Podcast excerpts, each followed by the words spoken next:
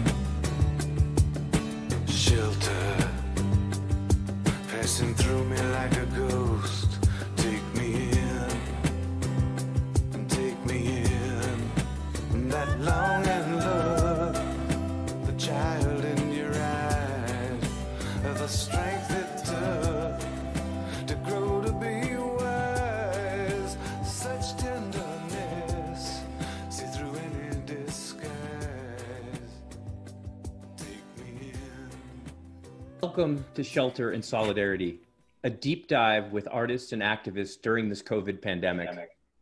I'm your, I'm host, your host, Joe Ramsey, live streaming with you here from Dorchester, Massachusetts, in what is our 21st episode, 21st weekly episode of Shelter and Solidarity, as we have run through this entire summer. And now we find ourselves in late August, a time which, especially for those who are in academia, uh, can be a very stressful and exhausting time whether we are faculty, staff, parents of students, students themselves. For all of us these days, this COVID pandemic has been a time of heightened stress and concern as individuals, as members of families, as workers. There's been no shortage of things to worry about, to stress about, whether we are directly affected by health concerns ourselves or we are more attuned to the economic, financial, political fallout of this ongoing pandemic crisis. For those of us who identify as activists and organizers, and, and so and who in, in the course of that uh, take responsibility or attempt to take responsibility not only for our own immediate interests and needs, but for the larger concerns facing our world, and, and who are organizing or trying to find ways to change this world, the exhaustion can be doubled the work is endless. The change we need is so profound and so huge, it sometimes can seem overwhelming. How do we sustain ourselves during such a period of protracted crisis when it seems on all fronts there's something to stress about, some more work to be done? Nothing we ever do can quite seem like enough. And so, in Shelter and Solidarity number 21, we turn to the theme of sustaining ourselves and each other through crisis times.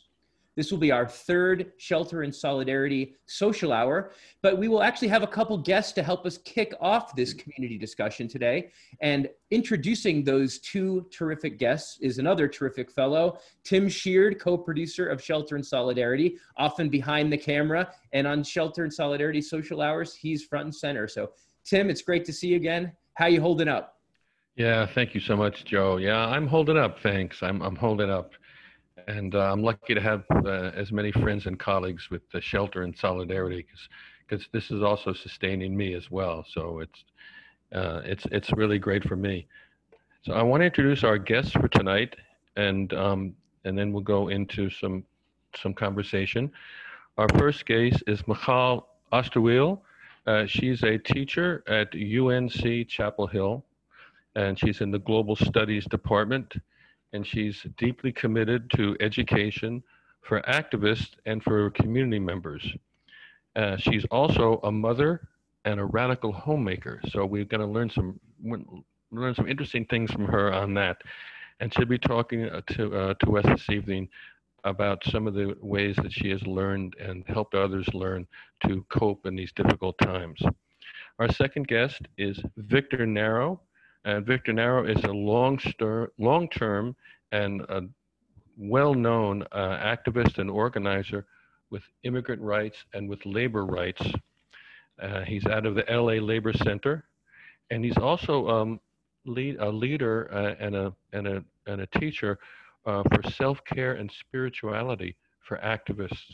And he's gives, given many workshops uh, on the West Coast and other places on helping us sustain our spirit, keep our hope alive, and stay focused. So we're gonna we're, we're very uh, lucky to have him here uh, with us this evening. And I'll start out with uh, Michal. If you would talk about what you've learned in this period uh, to help to help you uh, stay to stay connected, to stay hopeful, uh, to stay calm, and how you've shared shared these lessons with uh, with your family, friends, your community. Yes, well, first, thank you all for having me. It's a pleasure to be here and part of a community. I think that as much as I have learned, the one of the primary lessons that I have learned in this time is that the individual is not a self-sustaining unit, right? And this is actually a call that we are, I think, being forced to, to confront in these very palpable and material ways, in some very uncomfortable ways, but also in our, you know, social isolation it is not true that we, we i think we've learned the limits of that and i think this culture has brought us to the limits of this myth of the individual so um, it's one of the deep lessons. I wanted to just start actually by maybe practicing what I've learned. And I think that one of the most important things, and in the original language you all sent me in the email, was you asked about coping with the fear and anxiety. And I, I want to take a look at the two words cope and fear. But I wanted to start by inviting everyone here, if you feel comfortable, to get into a comfortable seat, actually. And if you can, rest your feet fully on the floor. If you're sitting upright, if you're cross legged, then just make sure your sits bones are pretty flat on the floor and feel the floor beneath you, right? Feel that floor. It is the ground, it is here to hold you. And I recommend if you have your palms, there's a lot of different places you can make with your hands, but one really nice place to start is putting your palms on your thighs or on a table in front of you. So also they feel the support of something beneath it. And on your thighs, there's something really important that happens. And, and I've done some training on trauma work. And one of the things that helps us deal with the worst and the tra- ongoing traumas that we have is our bodies our bodies and feeling our body, right? So if you put your hands on your thighs, you can even sort of rub them, make like squeeze them, say hello to your body. And the lower part of our body is so important for staying connected, for staying grounded. And so much of our time in this culture pre COVID, I would say, but I think it's been exacerbated with all the time we're spending on Zoom and we're just like these disembodied heads, right? So, really working to remind ourselves that our lower body is here. Our lower body is a resource for us, it helps to make us connected to the ground, to the earth, to, you know, it's grounding. So, just take a moment there. And another nice place you can do, and you might, if you feel safe to, close your eyes you can also give your like arms a squeeze and just like feel your, you have a container, you are here. You can give yourself a lot of love and soothing, and that goes a long way. And then just take some breaths. Breath is another very, very important tool that we have always. And when you are in fear or anxiety, you'll notice that your breath gets shorter and it tends to be up here. So really work to breathing from your belly, from your diaphragm if you can. You can even put one of your palms on your belly. And another really nice place to have your other hand. So I like to put one hand on my heart and then one hand on my belly. So I breathe into my hand on my belly and I just feel my like supported here. And they've actually shown that you release oxytocin when you put your hand here.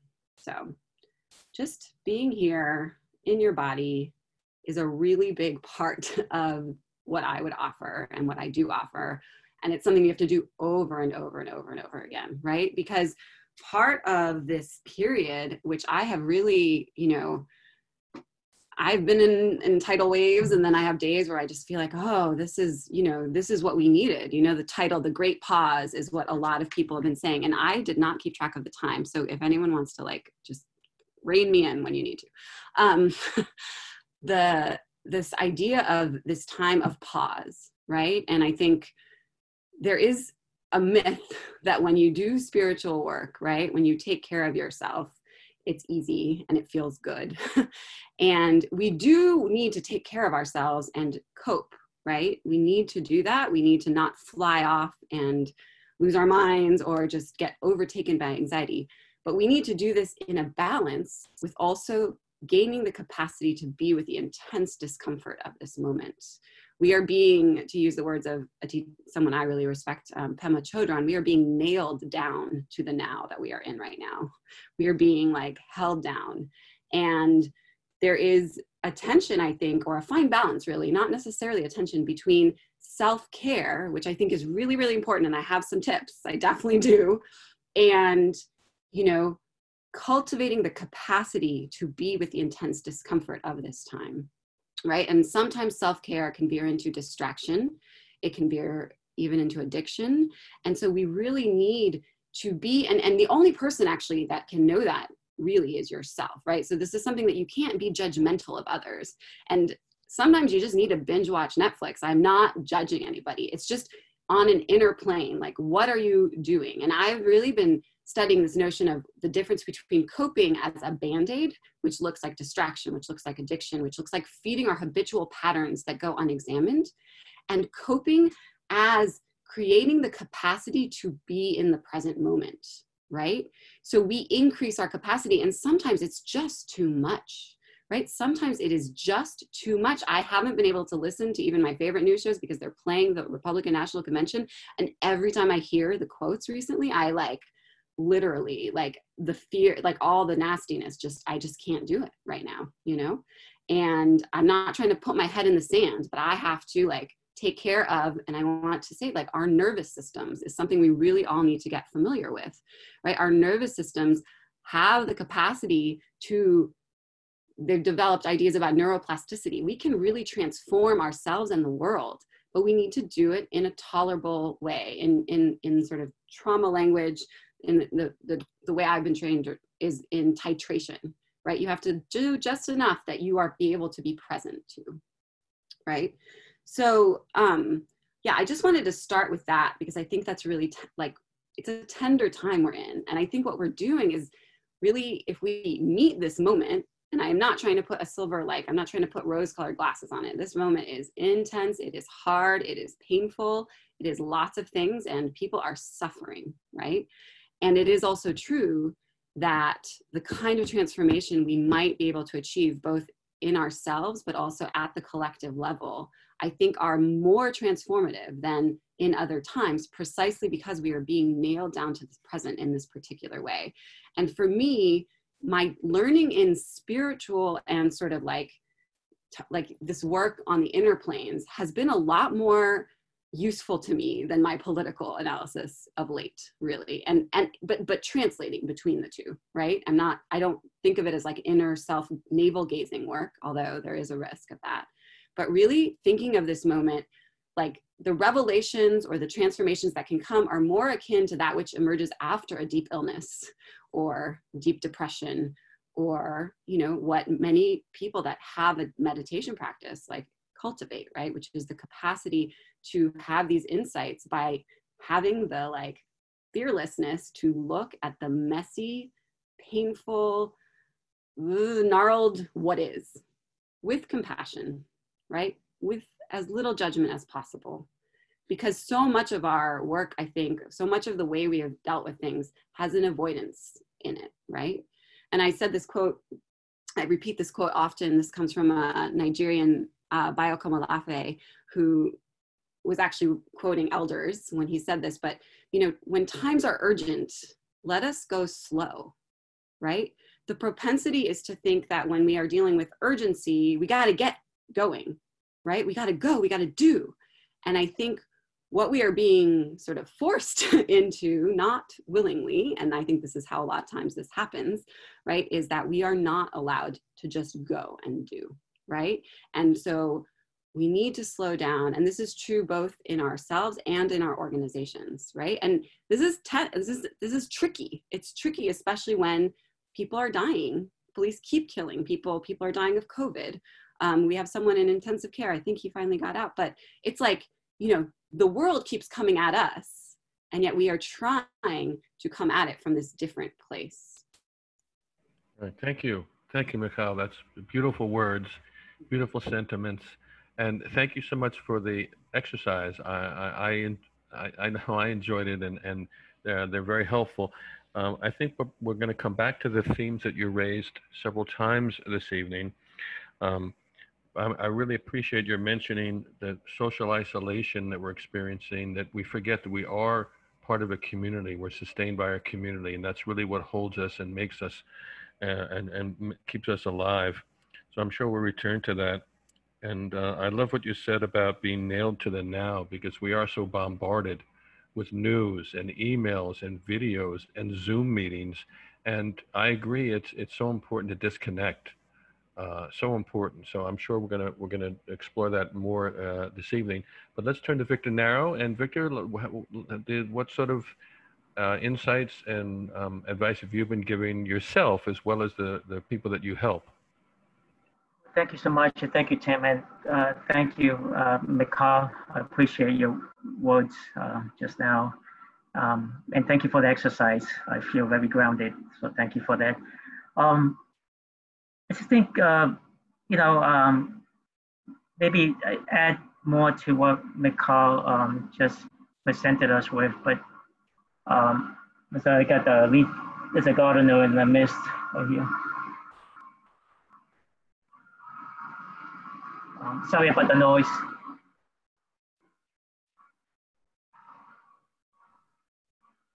It's okay. We can hear you just fine, Victor. Yeah, so can you hear me? We can hear you fine. Okay, okay. So, um, so um, I just finished. Uh, I teach a, uh, my work at the UCLA Labor Center. Part of my work is teaching uh, our labor studies classes at UCLA. And this summer, I just finished teaching a class this summer on um, spirituality, mindfulness, and social justice I teach every summer. But this summer was especially most important for the students because students are really going through a lot um, in the transition to Zoom learning. And a lot of my students are activists, so they're just struggling uh, uh, with a lot of the issues that a lot of my colleagues in the social justice movement, immigrant rights and labor movement are struggling with. And, and most of my work is with undocumented workers and undocumented immigrants. Uh, and as a community that's been severely impacted because they don't even qualify for many of the benefits like unemployment insurance. Uh, so I've been dealing with their traumas on a daily basis. But um, what, what, I, uh, um, what I try to emphasize to my friends in the activist movement, uh, and this is from my experiences of having burned out, and especially in 2015 when I severely burned out, I ended up in the hospital, and that was really when I started to pivot my work and then really ground myself and try to ground my uh, activist friends more in the teachings of um, spiritualists and meditative practices because we have to take care of ourselves in the process of taking care of others. Um, but you know, one thing I always tell people is emotions matter, and you have to bring yourself fully you have to be fully present in this work and, and that means you have to bring yourself fully in the emotions as well and you you cannot disconnect from some emotions and embrace other emotions. So anger stress anxiety um, these are emotions that happen every day in this work for justice. And part of it is, is how do you embrace these emotions in a way that's healthy in a way that you embrace them, but you also embrace the other emotions that matter. Like we all have the capacity for compassion, for joy. Uh, activists have a deep level of empathy. How we tap into those at those critical moments, and we're also creating an awareness of the anger and stress and anxiety that we're feeling. Um, so emotions, I, I, see them as teachers, as messengers, and in the process of um, cultivating awareness of our emotions, we also have to know our triggers. And we all have triggers.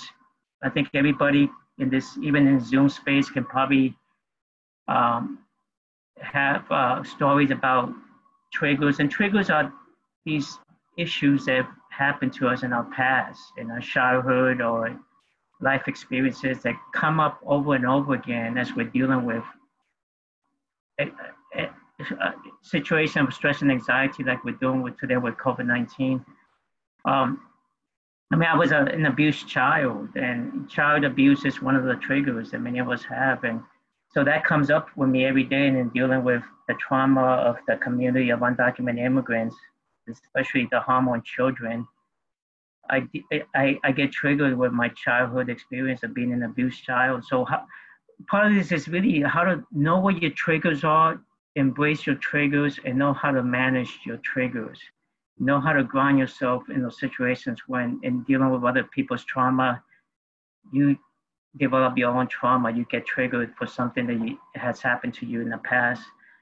Um, know your triggers, cultivate awareness of your emotions of the present situation. The Dalai Lama talks about there's six angles to looking at a situation. So instead of looking at everything myopic, just linear one way, he says you can look at a particular situation at any moment, sideways, behind, top down, bottom up.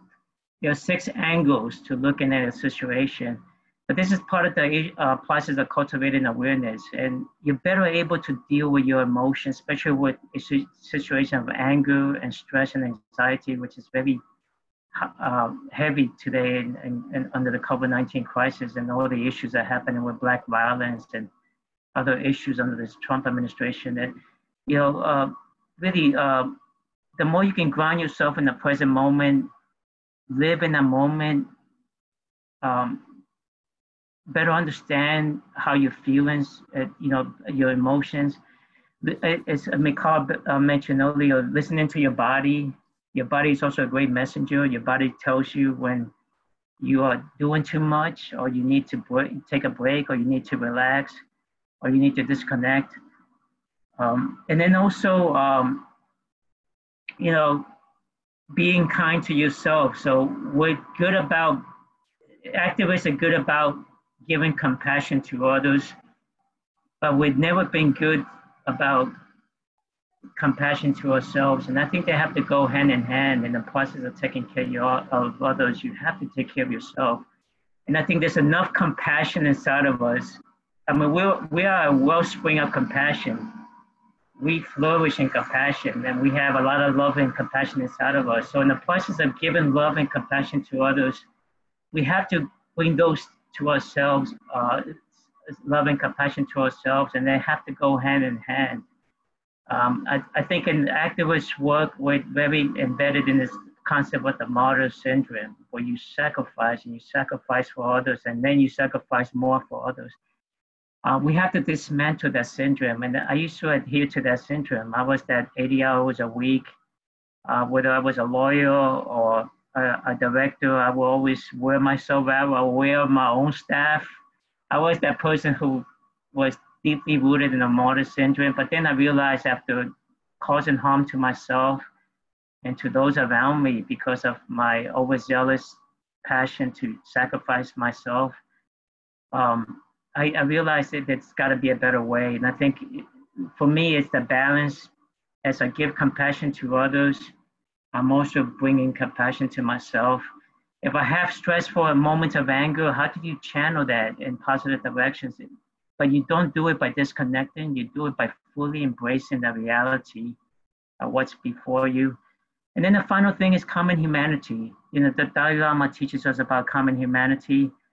Um, and that's where we find our interconnectedness with each other. It's we're not doing this by ourselves. We, the, the work of social justice, the work of community-based building, uplifting one another is about radical solidarity.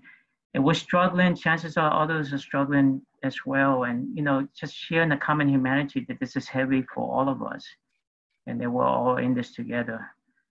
So I want to end there, but I, I, I, I do want to thank you for this opportunity.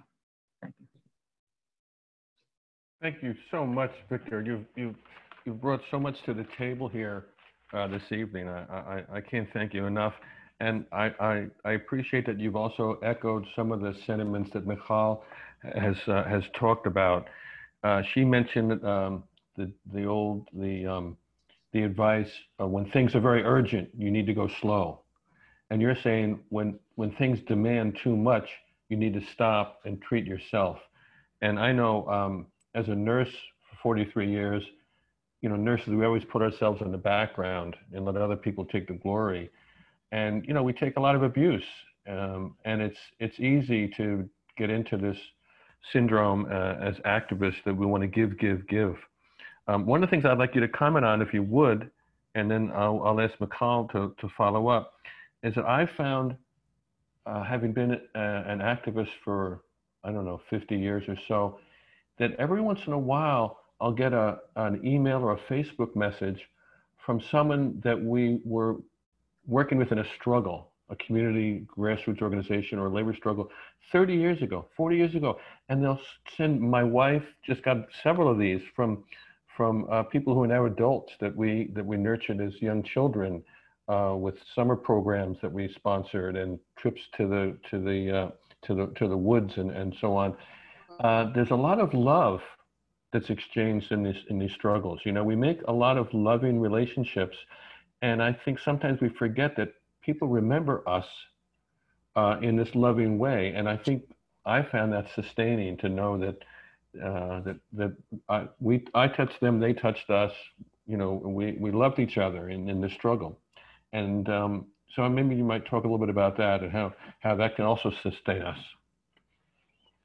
Yeah, well, that's where my uh, I followed the spirituality of Francis of Assisi, and Francis of Assisi for me was what I strive towards when you think in terms of non-judgmental, unconditional love for whatever is around you in your presence, and um, you know, um, he epitomized love in action, and I think social justice work is love in action, and um, I think sometimes uh, when I work in spaces and different campaigns with my colleagues, you know, the word love, people kind of like, what, why well we bring in, you know, I, I just think love is part of social justice work and we have to embrace it. It's inside of us, it's around us. We can tap into it. In the giving, there's the receiving. And if, you know, if, we, if, if love really happens in the work for activism, the giving and the receiving become one and um, I'm part of part of my roots. Uh, a little bit about me. I was born in Peru, and my father comes from uh, the uh, Aguaruna uh, indigenous group in northern Peru near Ecuador, and it's very communal living. It's a very communal group, and it's about loving each other.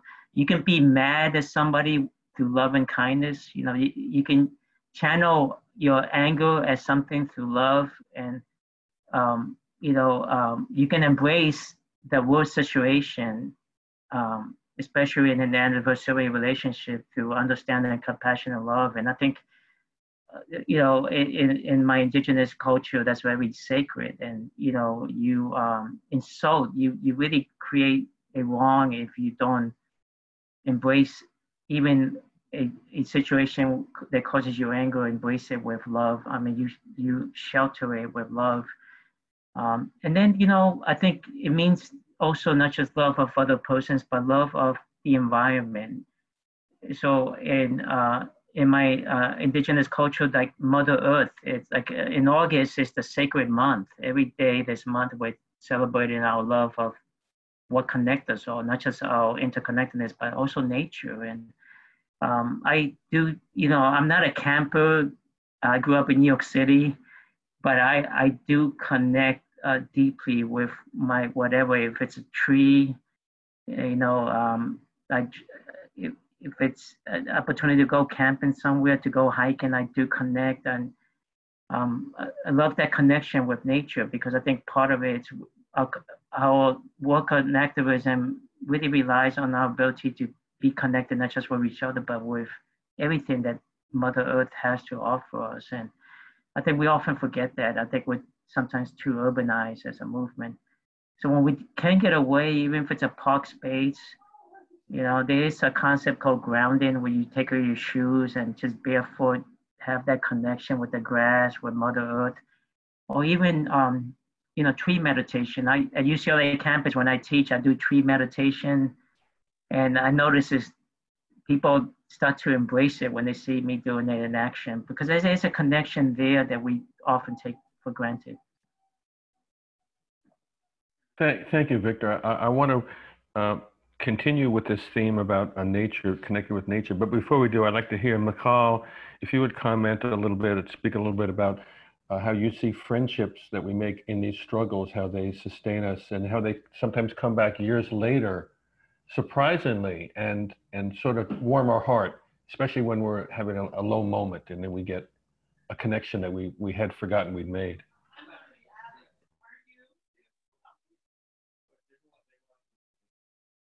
Sorry. You have to unmute. There you go.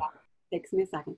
Um, I mean, I think in some ways it is all about love, right? It is all about relationship.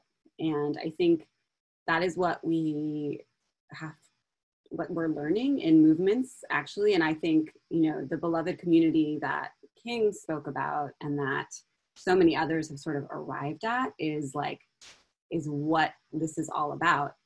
I will say that um i i am currently actually in in a place where i don't i don't have a lot of contact with people that i have worked with in in these ways. And i've actually been missing that feeling that absence rather than being able to like feel into that and i think again when i say one of the things i've learned is how profoundly important it is for us to dismantle our sense of ourselves as individuals, right? It is because it is all about love and love is relational, right? Love is about relationships. And I think it's about relationships on all the dimensions that Victor that Victor named. And the the myth that we are able to do it ourselves, right? Which I watch sort of with a lot of sadness and and and watch my students you know I, I, I was teaching a maymester course called social change in times of crisis which was planned before covid but I, I teach this class every year. And you know the students really were grappling with the ways in which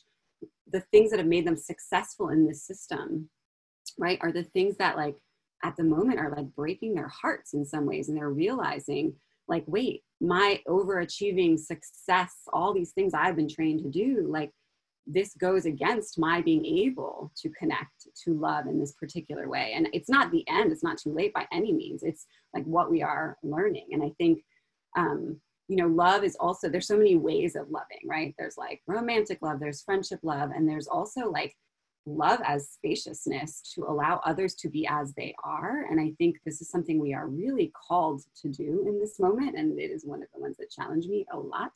But this, like, you know, when we like when we can love ourselves and cultivate this, like through some of the, the meditation practice that Victor named, I think the loving kindness meditation is one of the most important things one can like do for oneself and for others, I think, but is to, to create a sense that, you know, we can hold all of it you know we can hold difference. Um, it's it's truly a very very very important thing. And i think um, all the pain that a lot of people are experiencing right now i think you know what what do you have left? You have love you have relationship.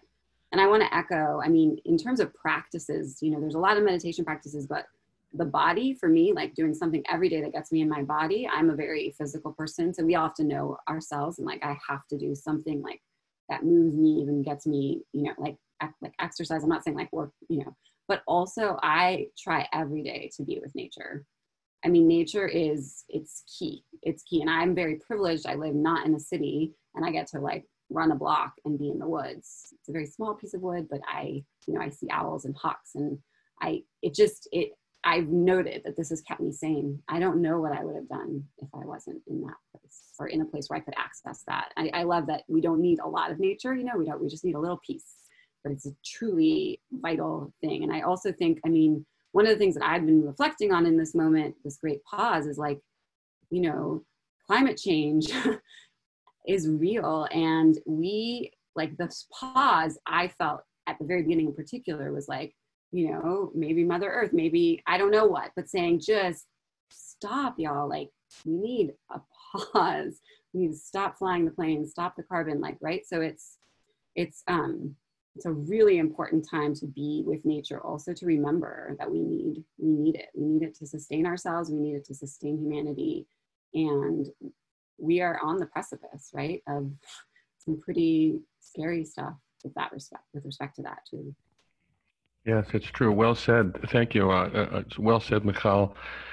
When the, when the shutdown really hit in China and Europe here, and people in some of the Chinese cities who hadn't seen the mountains in years could first see them, and people in American cities could look up and see the, the night sky for the first time in years.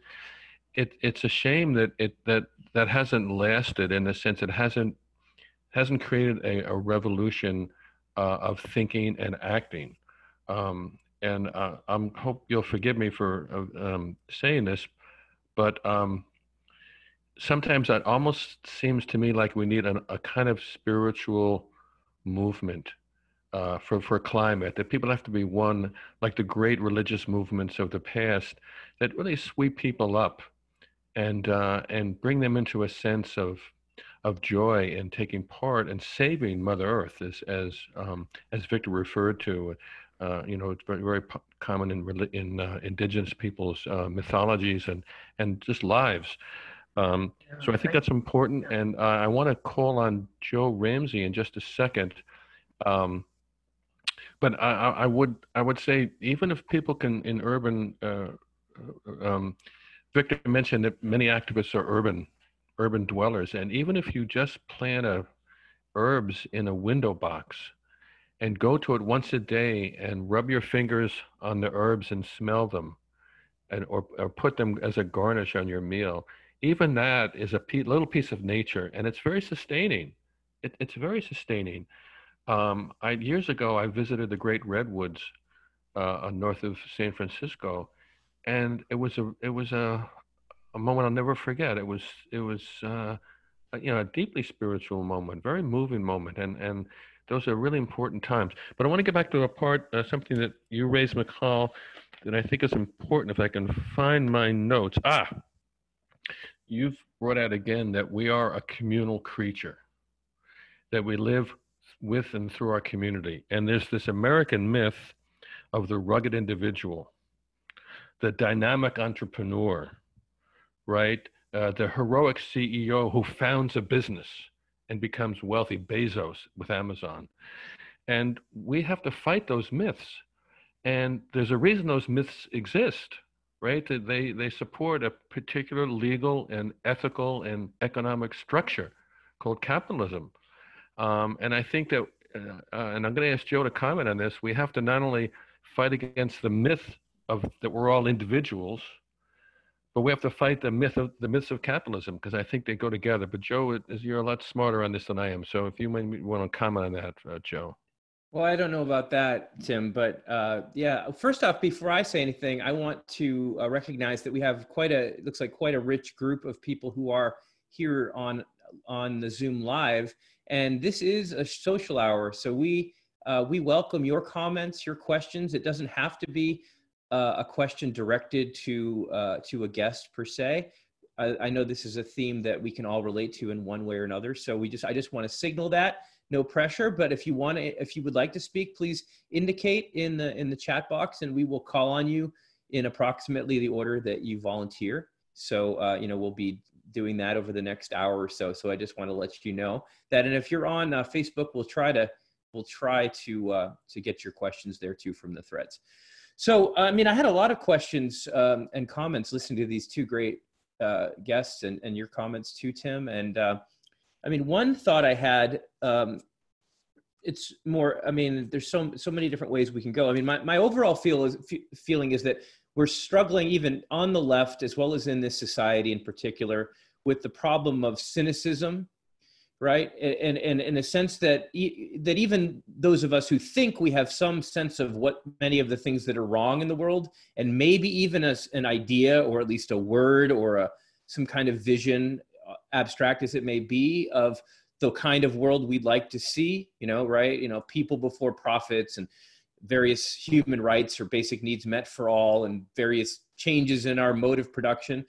Um, it's hard to believe in it. It's hard to believe that it's possible right? The, the, the tasks and there can be seem to be such a gap between like the immediate reality as it's often experienced or understood and the change that's needed that we can we can feel horribly inadequate if we make the mistake of looking at ourselves you know isolated or whatever as like the agent that has to do it all right? But also i think there's a way that can even turn into something even nastier and outward directed which is seeing other people as inadequate right? Because i mean show me a person who steps even if they step forward into a righteous position you know an nba player who's going to refuse to take the floor or whoever you know uh, you know any kind of person who's getting into political social consciously transformative practice in some way.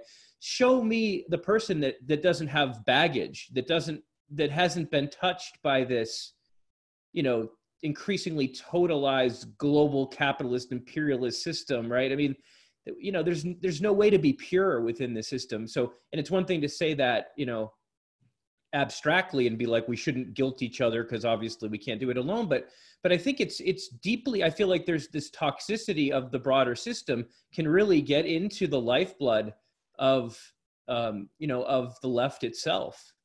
You know, sometimes i even you know and i think social i wonder so i'd like to hear you know uh, everyone's thoughts but particularly Michal and, and victor and, and tim your thoughts on um, you know social media uh, on the on some of the concrete obstacles like how do we navigate some of the concrete spaces that activism often takes place in uh, i understand you actually connected on twitter so obviously twitter can be used for good but i mean do you do you advocate stepping back from these spaces do you think there's a way to use these tools and model them differently um, i mean that's one there's a lot of i also wanted to ask like how you think maybe the role of art uh, the role that art can play in this. I mean, I'm a, and write, writing as well as reading. I mean, I was everyone. People may know Richard Wright as the writer of harshly, often you know, realistic novels exposing the injustice of the world. But in his last years, when he was struck by illness, he turned to haiku, and here's one of the haiku he wrote. And so I wanted to hear your thoughts on writing and the role that literature might play. Uh, and, and art more broadly of various forms. He, Richard Wright wrote this haiku. I am nobody. A red, sinking autumn sun took my name away. So, I mean, I'm a, I, I teach literature and poetry and, and, and prose writing as well in my, you know, when I'm not doing this. But I'd love to hear your thoughts on, I guess, basically the obstacles, the actual material obstacles, even in, in activist circles that can make these, uh, you know, this pursuit of a sustainable loving activism for self and others so challenging and also what are the tools we have i mean you've given us some already but i'd particularly love to hear your thoughts on anything that intersects with art uh, art writing music perhaps things that you think can help people uh, work through this these challenges.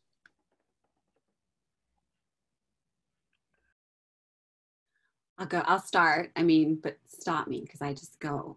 So okay so first, I just want to say you started with cynicism, and I there's a really beautiful quote that I've I mean I remember this from I think high school I don't know maybe middle school um, by Kurt Vonnegut who says for what is a more what is a cynic after all but a moralist at heart who laughs at the world so as not to cry, you know and I think I I love the work of someone named Joanna Macy who does this work called the work that reconnects and she is in her I think she just turned 90 and she is a Buddhist and a scientist. But one of the things she talks about is the fact that so much energy is spent deadening our hearts, right? There was like a lot of talk about apathy, but really, pathos, right? If we look at the root, it's an attempt to keep your heart because we're trying to protect our hearts.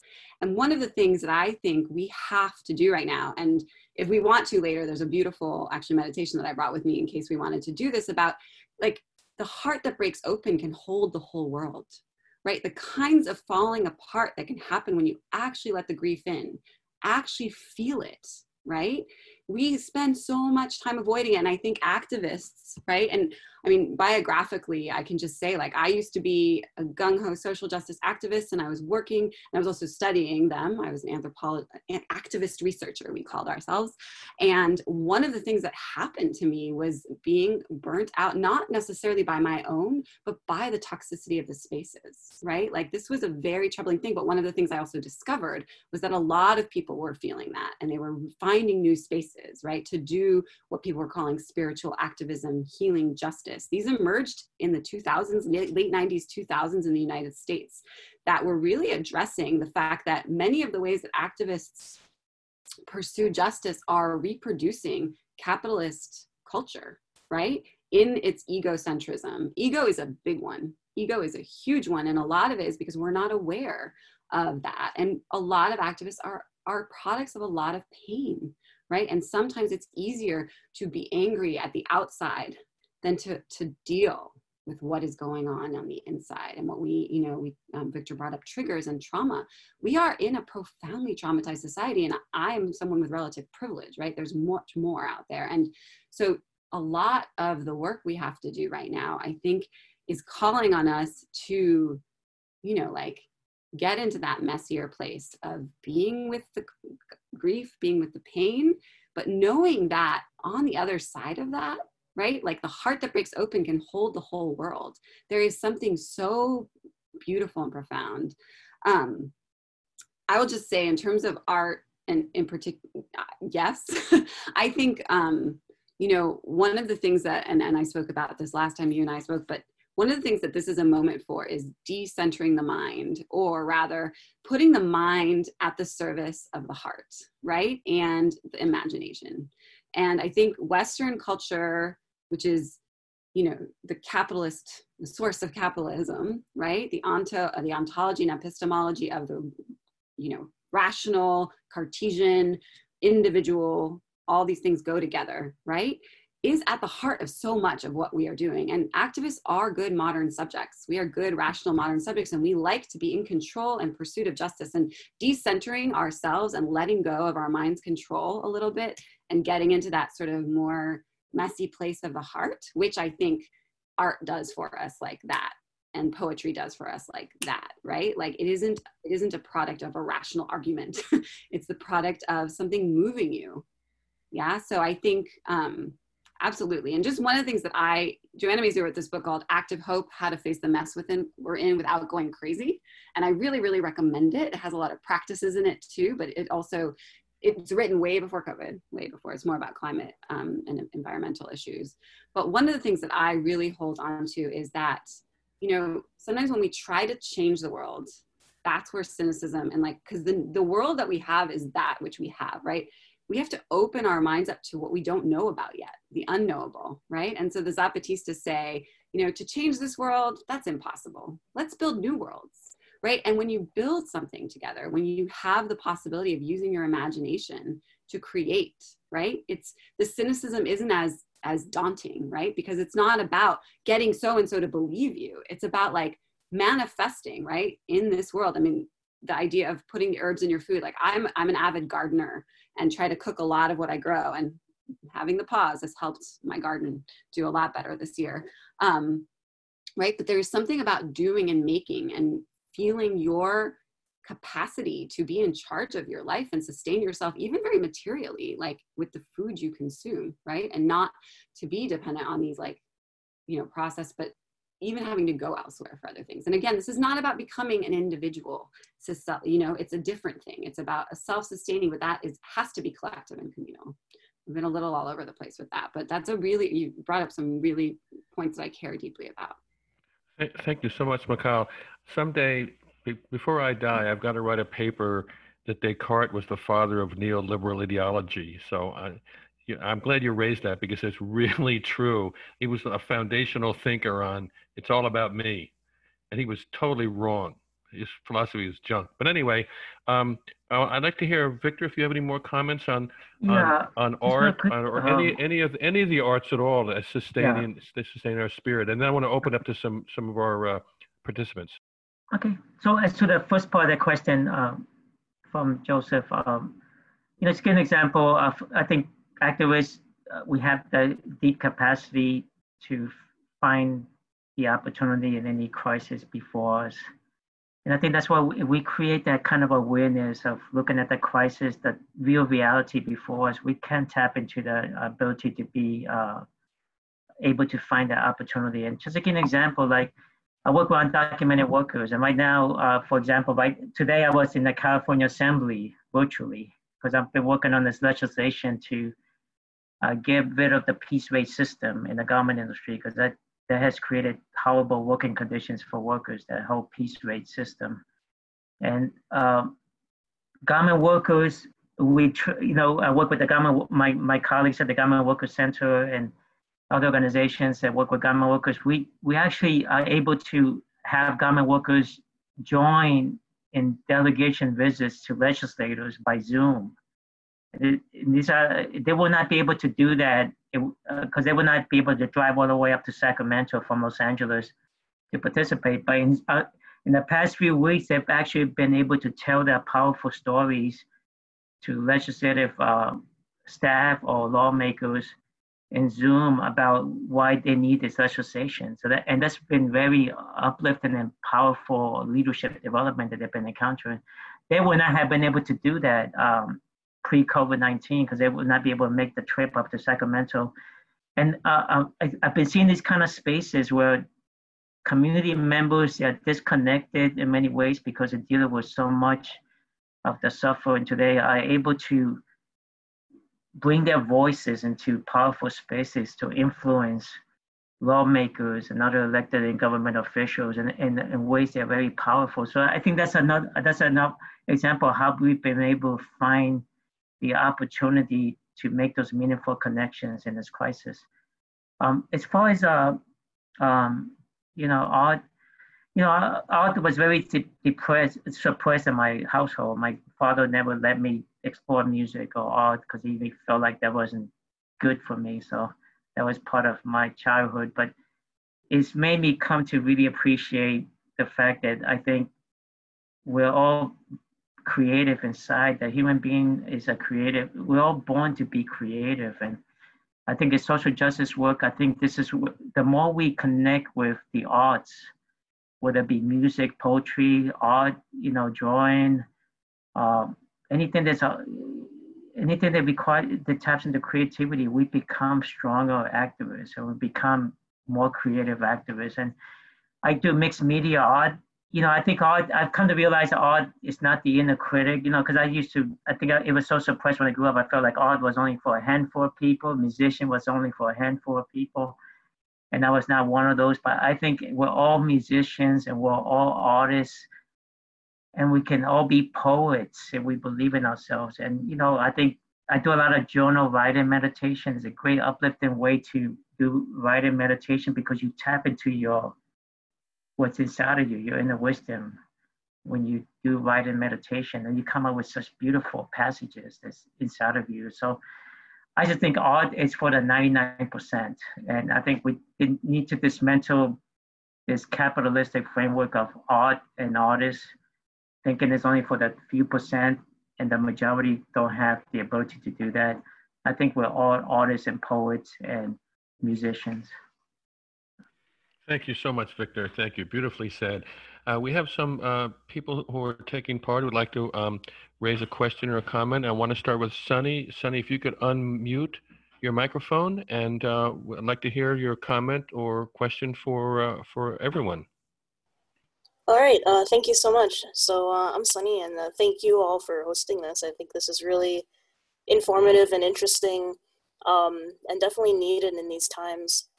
I definitely agree with the comments about art. I think art is incredibly important. But what I wanted to bring up, I guess, is I noticed, um, especially in the beginning, a sort of emphasis on mindfulness and grounding. And I think that can be extremely helpful for a lot of people. I, I just wanted to raise a, just another viewpoint. Um, like, as somebody who has, like, a, this might be too much information, but as someone who has a, a major dissociative disorder, I've noticed that sometimes things like mindfulness or grounding can at times make things worse depersonalization derealization. So i think and again these things can really help a lot of people but i think it's okay if it doesn't help you or if it makes things worse. I think it's okay to say certain things might not work for everyone and it doesn't necessarily mean that you're doing it wrong.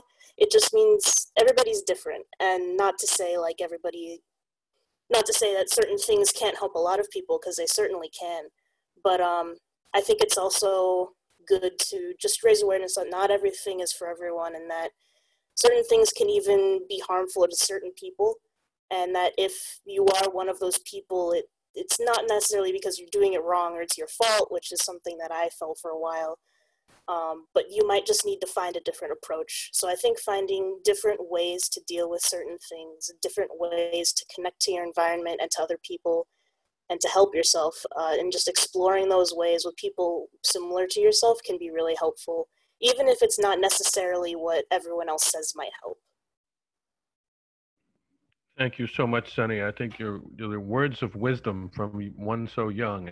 and I know we really appreciate what you have to say. Um, we're not all the same, uh, and we respond differently uh, to the same issue, the same Um, so I, I, appreciate what you're saying, and and uh, we, certainly I will take it to heart, and I try and remember. You know, if any of us who've ever assumed a leadership position in any organization, one of the things I learned very late is that people are have very different ways of responding to to your leadership or to uh, a conflict or to a challenge and there's a lot of variety and you have to treat them differently because they respond differently and uh, it's a hard lesson anyway i see that nicole has a question so we're going to open up to nicole if you would be so kind to raise your comment or question and then i'm going to go to kira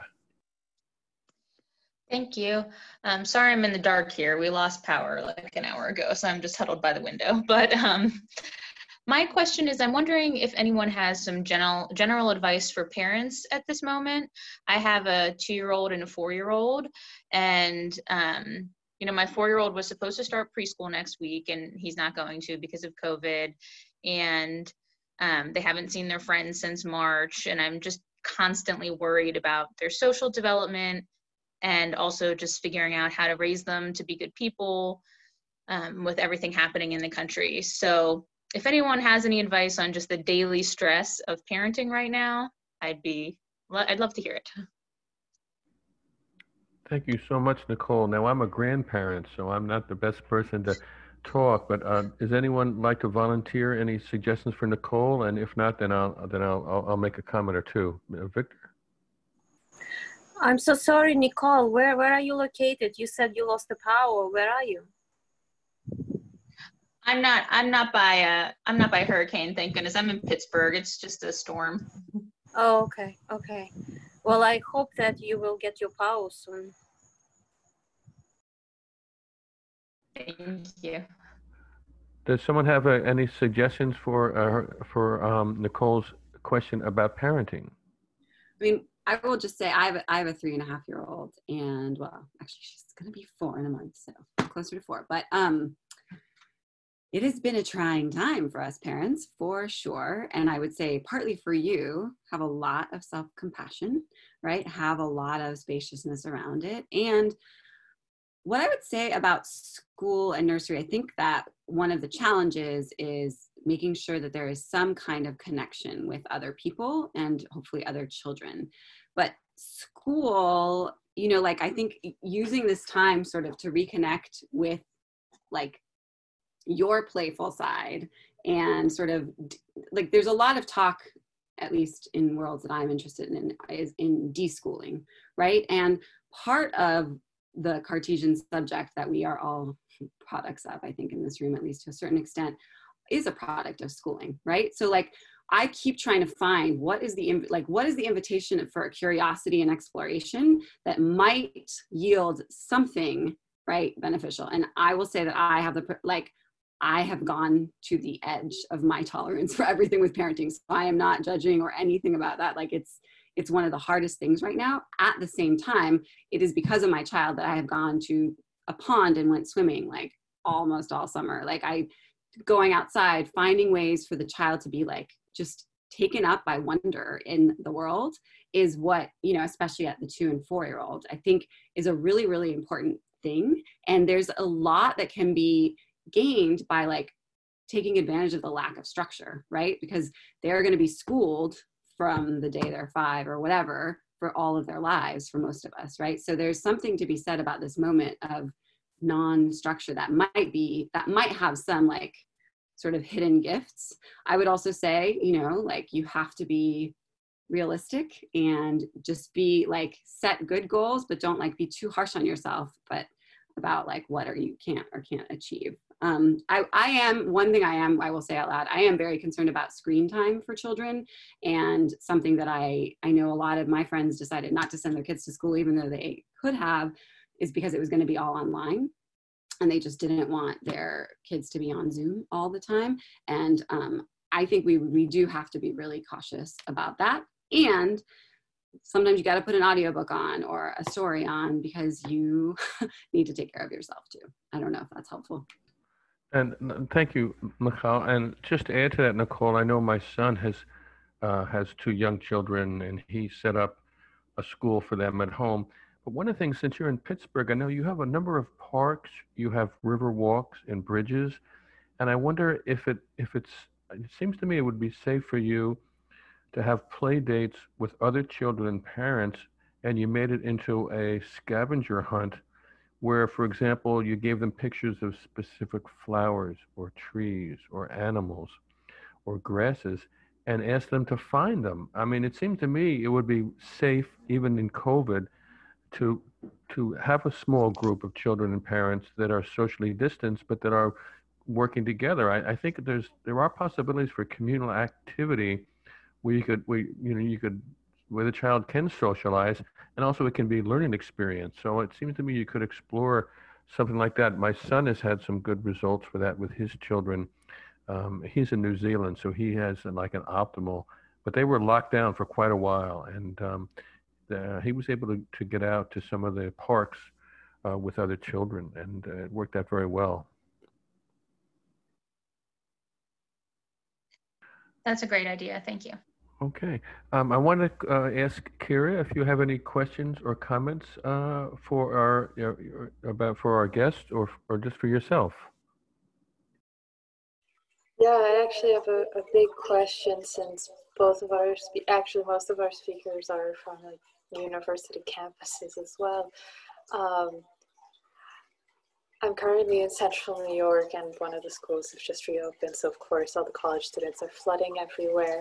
And for people in our neighborhood, it's, it's a bit of a shock, even if some of them manage to wear masks. And I'm wondering, how do you guys balance the amount of looking for public space and looking for spaces to connect, even with people who might have not been in your pod before or something? Like I moved back from a very different place and I'm getting to know people again in my neighborhood, but that was built after COVID.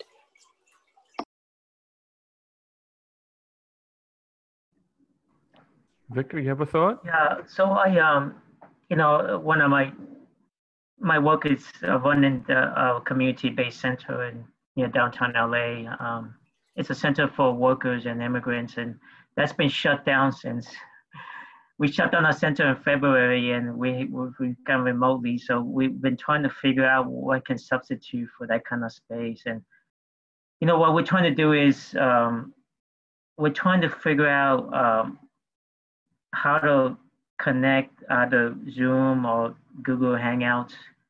Um, I also use Slack with some of my students, so we, we prefer Slack. We don't we don't want to be looking at a screen for a long time either. So um, but we're trying to figure out how to build community using these spaces like Slack, uh, Google Hangouts, and Zoom, and and we're trying to use.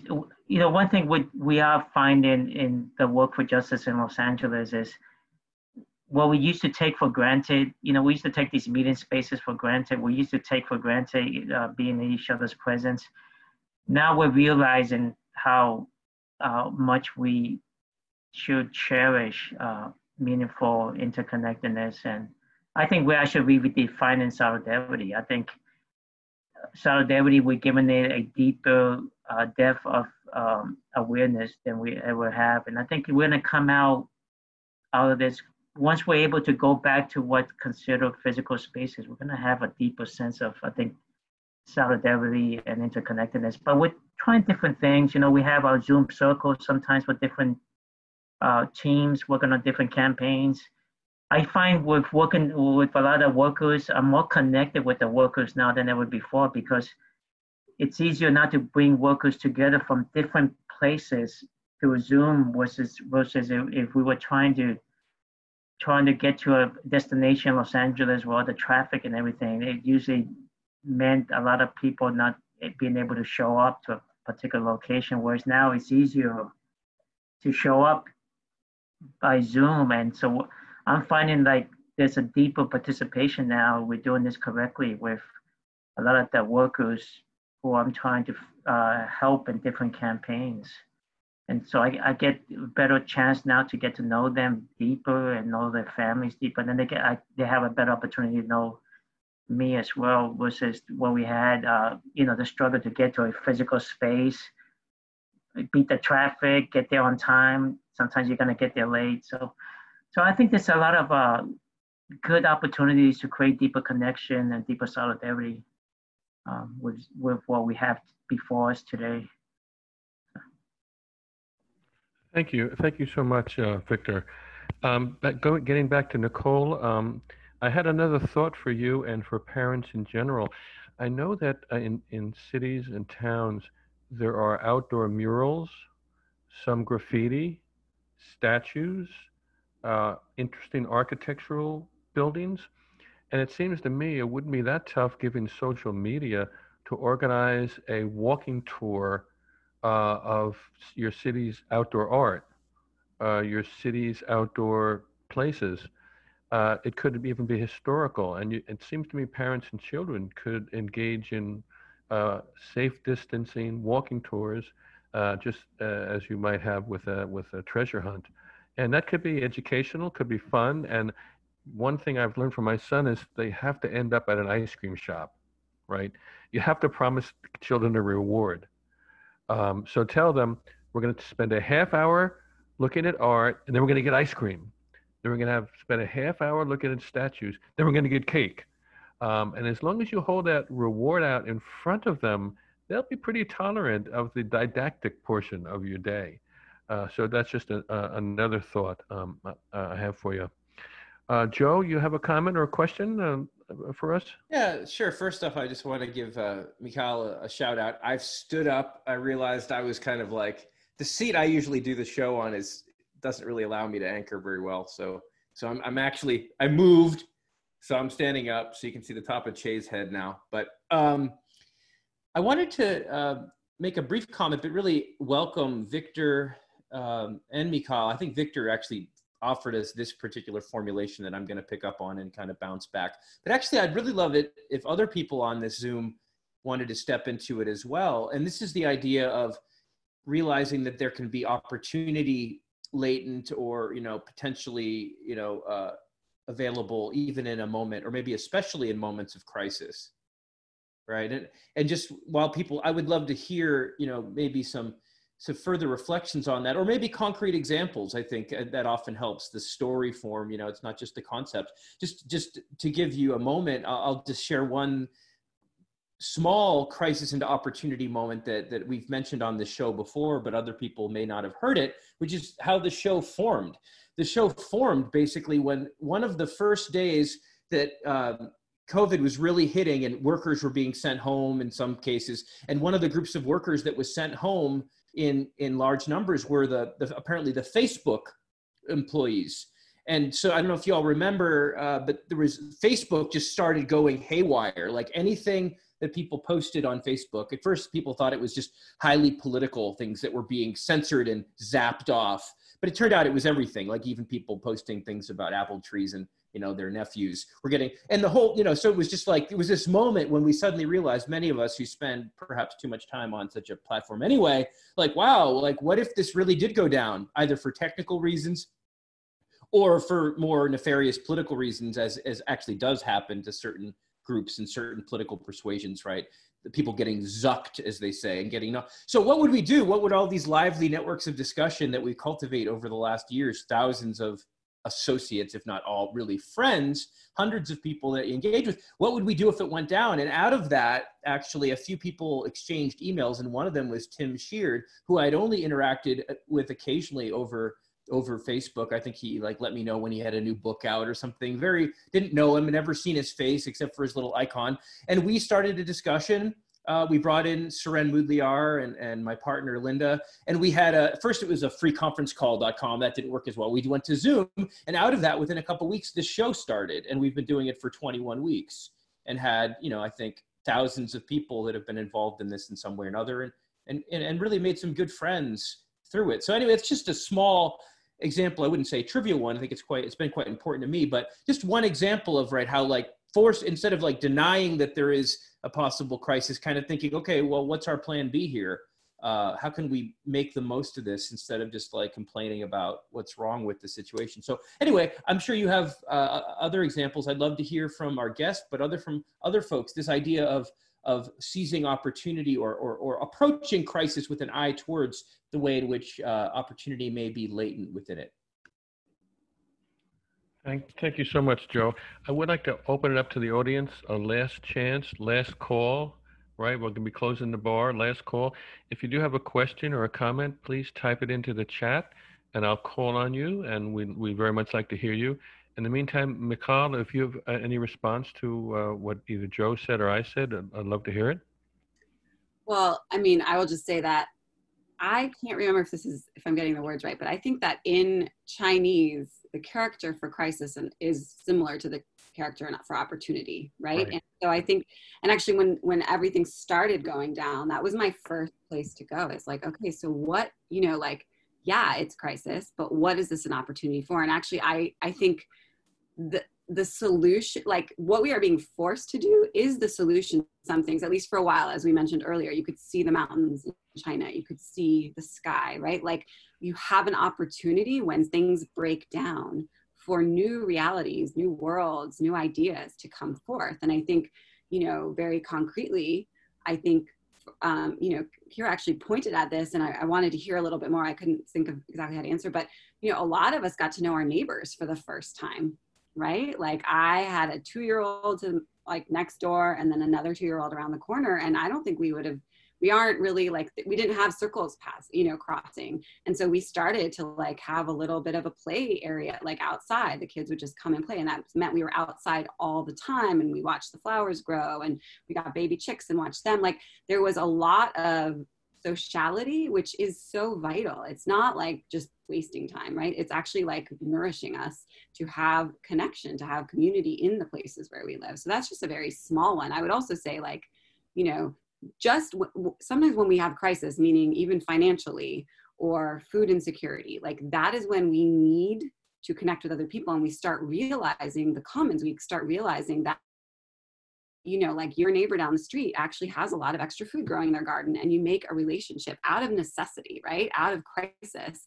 And that relationship, again, I think it all goes back to becomes the basis for like, you know, a deep friendship, a deep relationship, a deep like ability to find one's own power to want to nourish oneself and one's neighbors, right? And I think I talk a lot about food. You know, I think adults also like reward. And I think that you know that's one of the places i've been artistic or creative is like being able to cultivate things with less you know and like having the game of like how can i prepare this with less you know i don't a i don't go to the store but once a week now because that's what we're asked to do but also is tight you know like all these reasons constraints create creativity right? So there's a lot of ways to answer that but i would say that this crisis is an opportunity to rethink our lives. One of my students' moms was a corporate in the corporate world and just like realized when she was forced to stay home how much happier she was not having the nine to five grind you know? There's a lot of different examples. Yeah thank you. Yeah i, I agree. There's it's opening our eyes in some ways uh, to possibilities that perhaps we hadn't considered for ourselves. That's what a crisis can do. And i know i'm 72 and i never thought of myself as a songwriter but in the last two months i've written like a dozen songs and it's just i'm shocked but they bubble up. And there's something about this period where it can release uh, creative endeavors in us if we're open to it. And it doesn't have to be good right it doesn't have to be Dil- bob dylan level or whatever but just that we that we can express ourselves uh, and have this release uh, we have two questions uh, posted on on the chat so i'd like to call on first uh, Chica, I think it is Chica. Uh, if you'd like to pose a question, and then after Chica, K Hall, I'd like to hear your question, and then we'll ask our, our guests to speak to them. So, uh, Chica, Dell, would, would you go first? Yes. Um, so I'm actually really glad that you all brought up the concept of embracing opportunities. Um, my question was more, so I'm a, I'm a college senior. I'm actually one of um, Dr. O's students. Um, my question is, how do you go about especially during this pandemic i i'm very aware that we're in the middle of a pandemic that this is unprecedented times yet i'm i get this feeling um, and this idea that when we i guess return to some semblance of normal the the world or more so the western world is going to start like picking up and it's like you should be already like like oh everything is over you should be caught up now like you it's like you should be doing something like productive during this time. Um, and while I definitely understand and appreciate like taking care of yourself and making sure you're seeking new and unique opportunities during this time. Do you have like any advice for balancing like taking care of yourself and seeking new opportunities, but also providing like continue with like some type of like structure and formation with like plans you have? Because the plans are going to change but like you don't want to just throw away the whole plan because this pandemic at some point is going to end. And i feel like it'd be naive of me to be like the entire world is going to be like oh even if we've been in this pandemic for a long time we're going to give you all this leeway and leniency if that makes if that makes sense Thank you. Thank you so much, Chika. Uh, Kay, you want to also uh, have a comment or a question? Kay? Ah, here I'm unmuting myself right now. Um, I was sitting on this book about eviction for years. Nobody was interested in eviction. Nobody cared about eviction. Nobody was getting evicted. All of a sudden, it's the hottest topic on in ages. I've got a stack of material all ready to go. My agent's like, when is it done? When is it done? We got to get this out. It's got to be. Blah, blah, blah. And um, that's talk, talk about opportunity. And unfortunately, it kind of fell in my lap like that. And then the other thing I had was that it's it's also a very dark time in terms of getting along with people. My neighbors are Trumpers, and so we're not sharing food. You know, we hardly even share a hello. So that's having a mic, uh, going under a microscope too. The people that you're just not like-minded with, but then you might be geographically near, and that's becoming more um, startling and profound. And thank you guys. I really, really appreciate you um, coming by today. Thank you all. Thank you so much, Kay. Victor, uh, would you like to uh, respond to any of these thoughts? Yeah, uh, sure. Thoughts let me um, let me first address uh, Chika's question because my students asked me, as UCLA, my students asked me similar questions recently, and you know, I think um, I think the opportunity, um, you know, because pre COVID nineteen, we were dealing with the same issues of racism, black violence, all the crises that are created um, by this administration, the attack on immigrants. Um, but COVID nineteen um, has given us a, a deeper level of awareness of these attacks, these crises that we were facing. And it's also um, shown us um, more of uh, what we were misled into believing existed. Like there is no such thing as a safety net. Let's face it, there's no, there's, that's why this country cannot be fully have a shutdown like in other countries. It's shut down. In France, the, gov- the government in France guaranteed the wages for all every worker during the shutdown. They would they, the country could shut down because they guaranteed the wages, they provide all the benefits. So that then now they they're in a much better situation than we are. I just think it exposed that there is no safety nets, exposed the ugliness of individualism, capitalism. Like it just doesn't it's not the human beings were not made for this kind of system.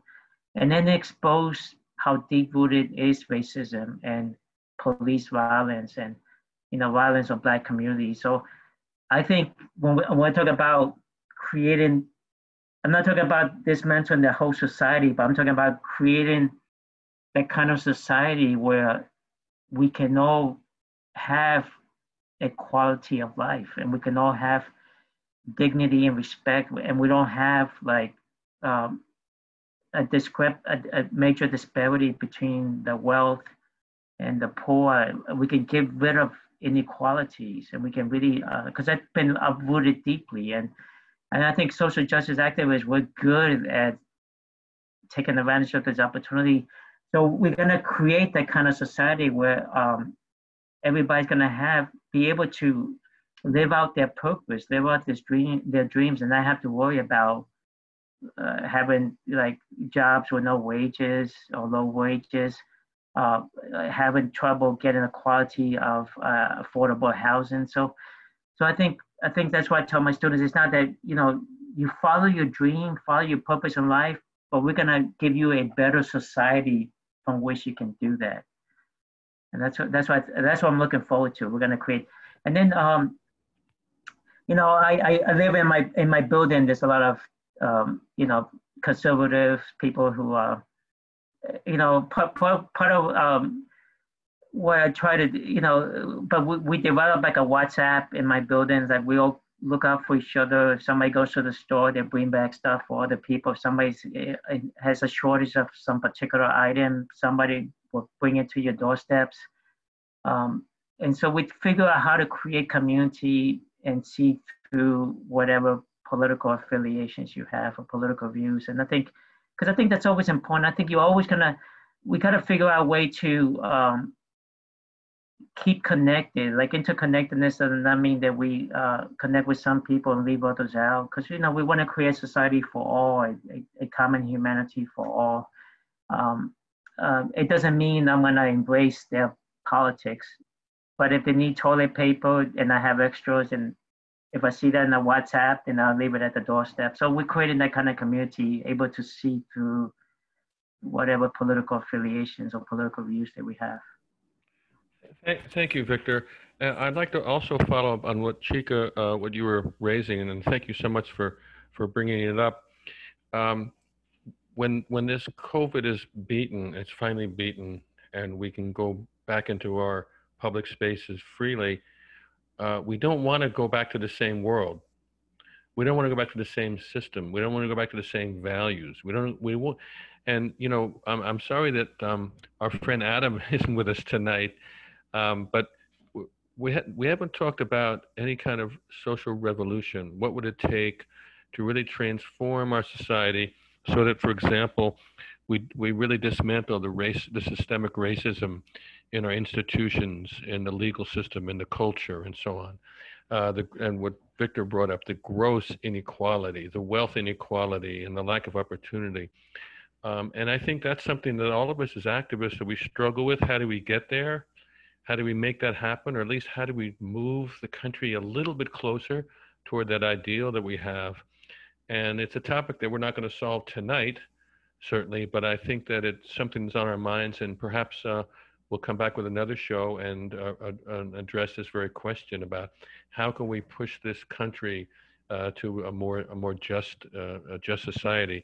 And I'll leave it with Michal. Yeah, I'll just add, and this might be not the answer you want, Chika. Um, but you know, I do think early early on in the pandemic, I wrote actually a response to a different student asking me a similar question, and I said, "Please don't do," you know. And I think that one of the things we are being asked, right, opportunity, right, like nailed down, not not wanting to face this, but what does it mean to stop this machine, right? What does it mean to stop this machine, whether we like it or not? And this machine being an economic system that is dependent on none of us stopping long enough to question why we're doing what we're doing. You know, are you making your plans because you don't want to, like, because it's a cutthroat world out there and you don't want to be left behind? Or are you doing what you want to do because it is your heart's desire to do that which you're meant to do in the world? What can you wake up and not not do in the world right?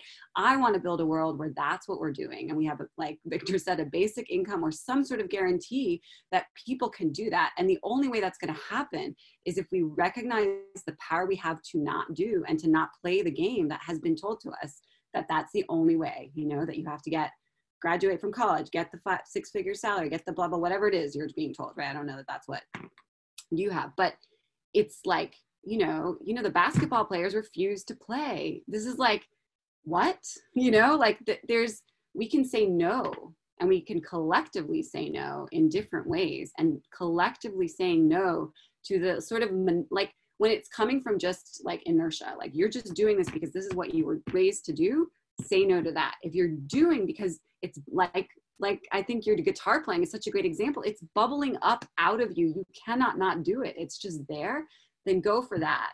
And I know it's scary, right? Because you know we need to provide for an income we need to do all these things and we feel especially at your age when you're graduating from college like you know we need to prepare for the next thing and i i think i mean sadly this is the part i think people might not want to hear is like we are on we are going to be in a very dire time for quite a while even when it's over right? Because the economic consequences of this are tremendous right? And again i'm not i'm not i didn't ask for this but on the other hand slowing, shrinking, not growing our economy, there are some good things to it, both for the environment, but also for our souls.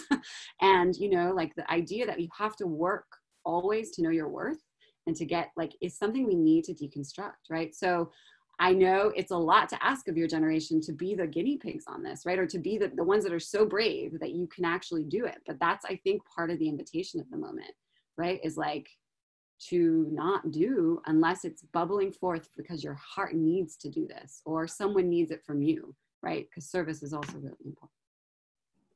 Okay, thank you so so very very much.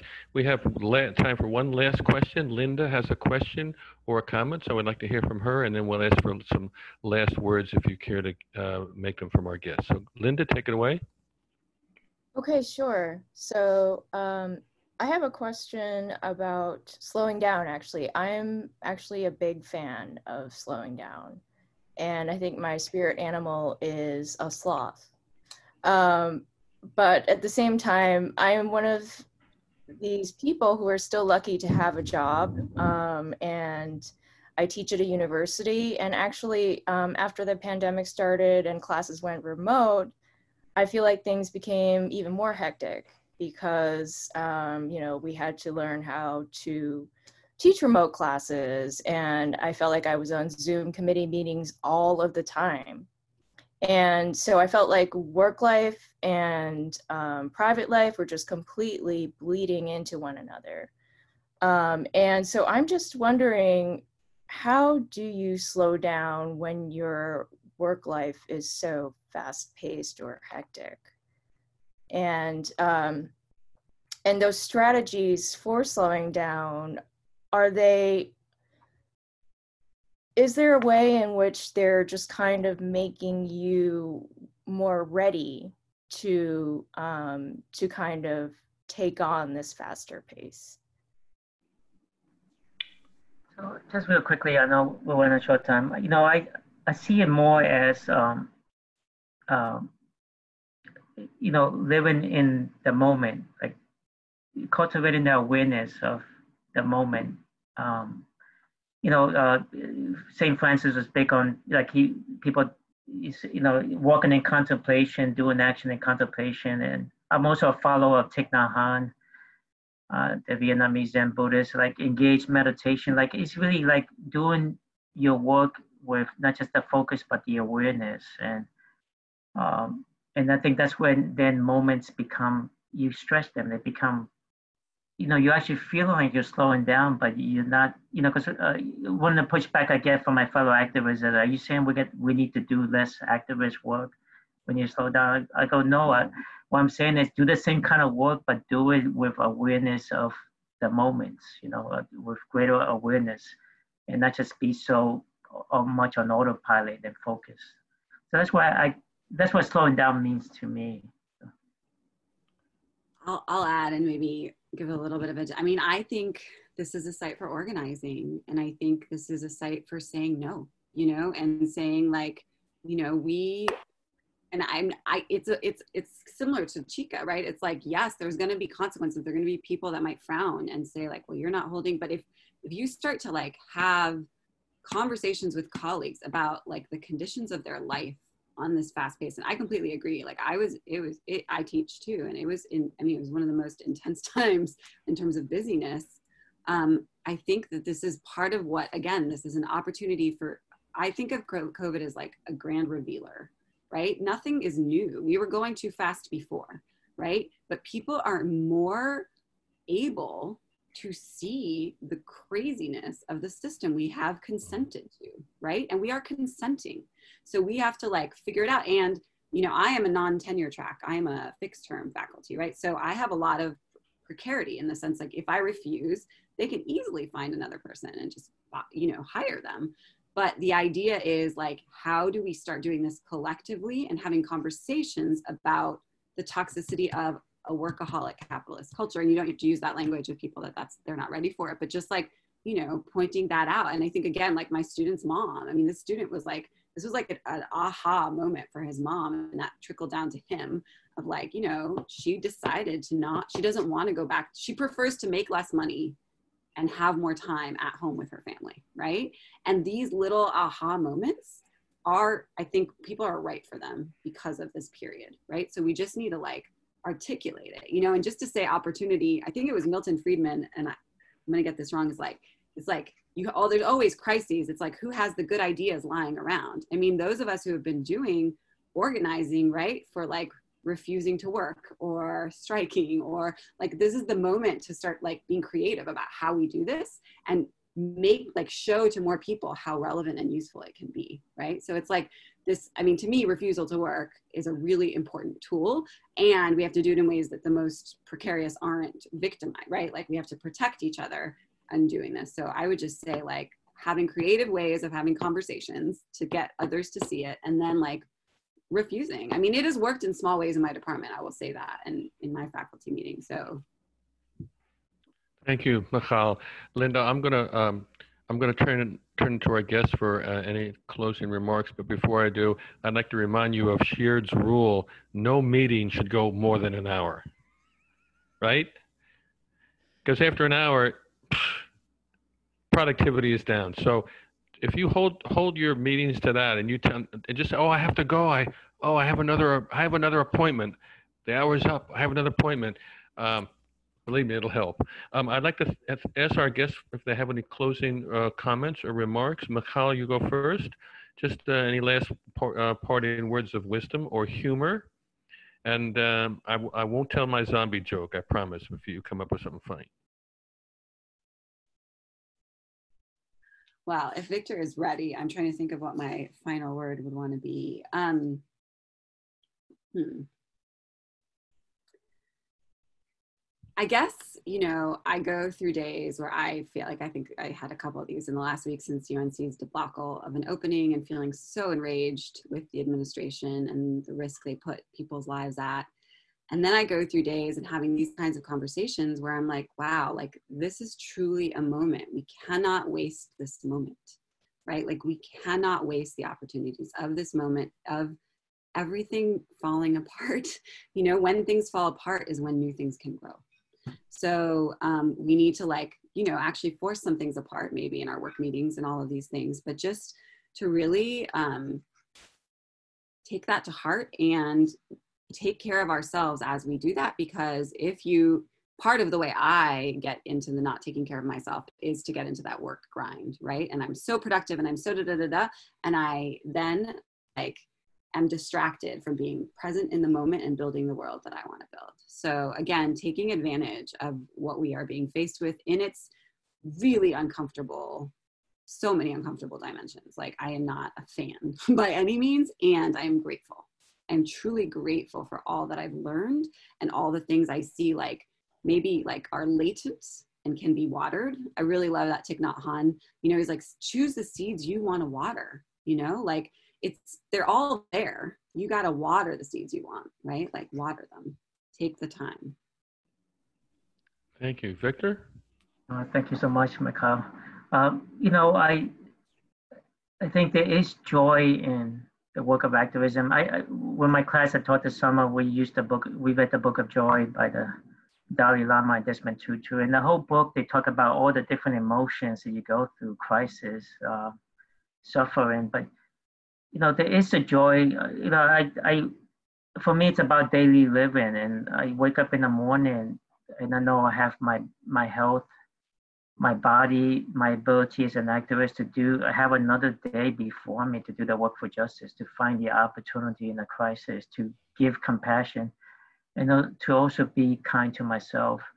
Every in the evening, I, I have my instruments from Peru, and I have my in my balcony. I have my celebration in the evening, right underneath the moon and the stars, and it's an evening to celebrate that I had another day um, and then next morning, I wake up and I have another day. So I just think there is, we just have to stop and pause and find the joy and the opportunity in the crisis. And that requires us sometimes to go inwards. And, you know, for me, it's prayer, meditation.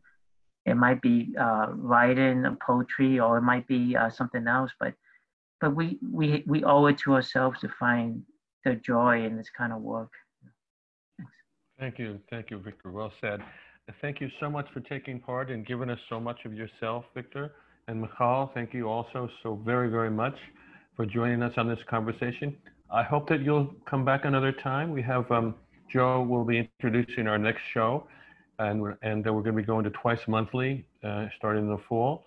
So I hope you'll uh, be dip in once in a while and join us, and we'd like to hear you know from you again, and hope hope that we see you again.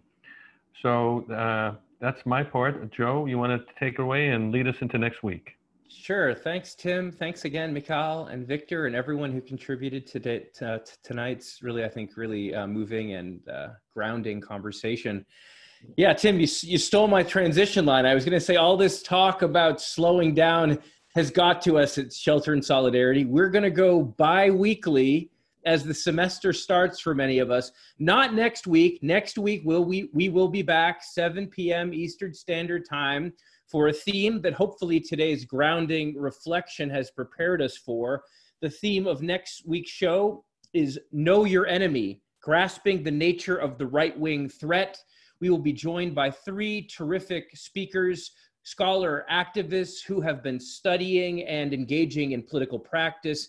Uh, around the some call it the neo-fascist currents of our of our current moment some call it right-wing authoritarianism right wing populism. We'll be joined by Bill Mullen and Chris Vials, the co authors of the brand new U.S. Anti Fascist Reader, an anthology from Verso Press.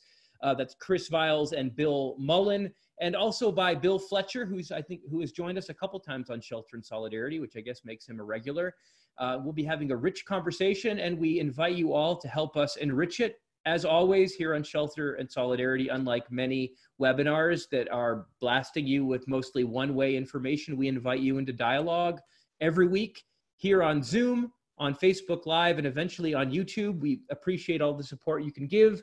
We don't have a lot of multi million dollar um, resources to spread our, our work. So we encourage you to invite your networks and share the content and subscribe to the YouTube page and, and share your own ideas about shows and guests. Maybe you yourself would like to be a guest. Uh, we are open to all of your suggestions as we create this this show as we go. We walk, create this uh, road by walking it, I guess, making it uh, making it by walking. Okay, I want to thank uh, not only our guests, Michal Osterweil and Victor Narro, Tim Sheard for leading uh, us today, but also our sponsors, Hardball Press, a publisher of working class stories, uh, Socialism and Democracy, a very important journal uh, for a research journal for activists, as we often refer to it. Also, Encuentro Cinco, an organizing hub in downtown Boston, and our new co sponsor, Community Church of Boston, which we're really happy to have on board. Uh, thanks also to the production team, Seren Moodliar, Tim Sheard, Linda Liu, Kira Moodliar, and everyone else who's helped to make this show happen. I hope to see you next week. And until then, be grounded, stay safe, but engaged, uh, and find the joy in this struggle. It's gonna be it's gonna be a long one, but we are not alone in it. Take care, everybody.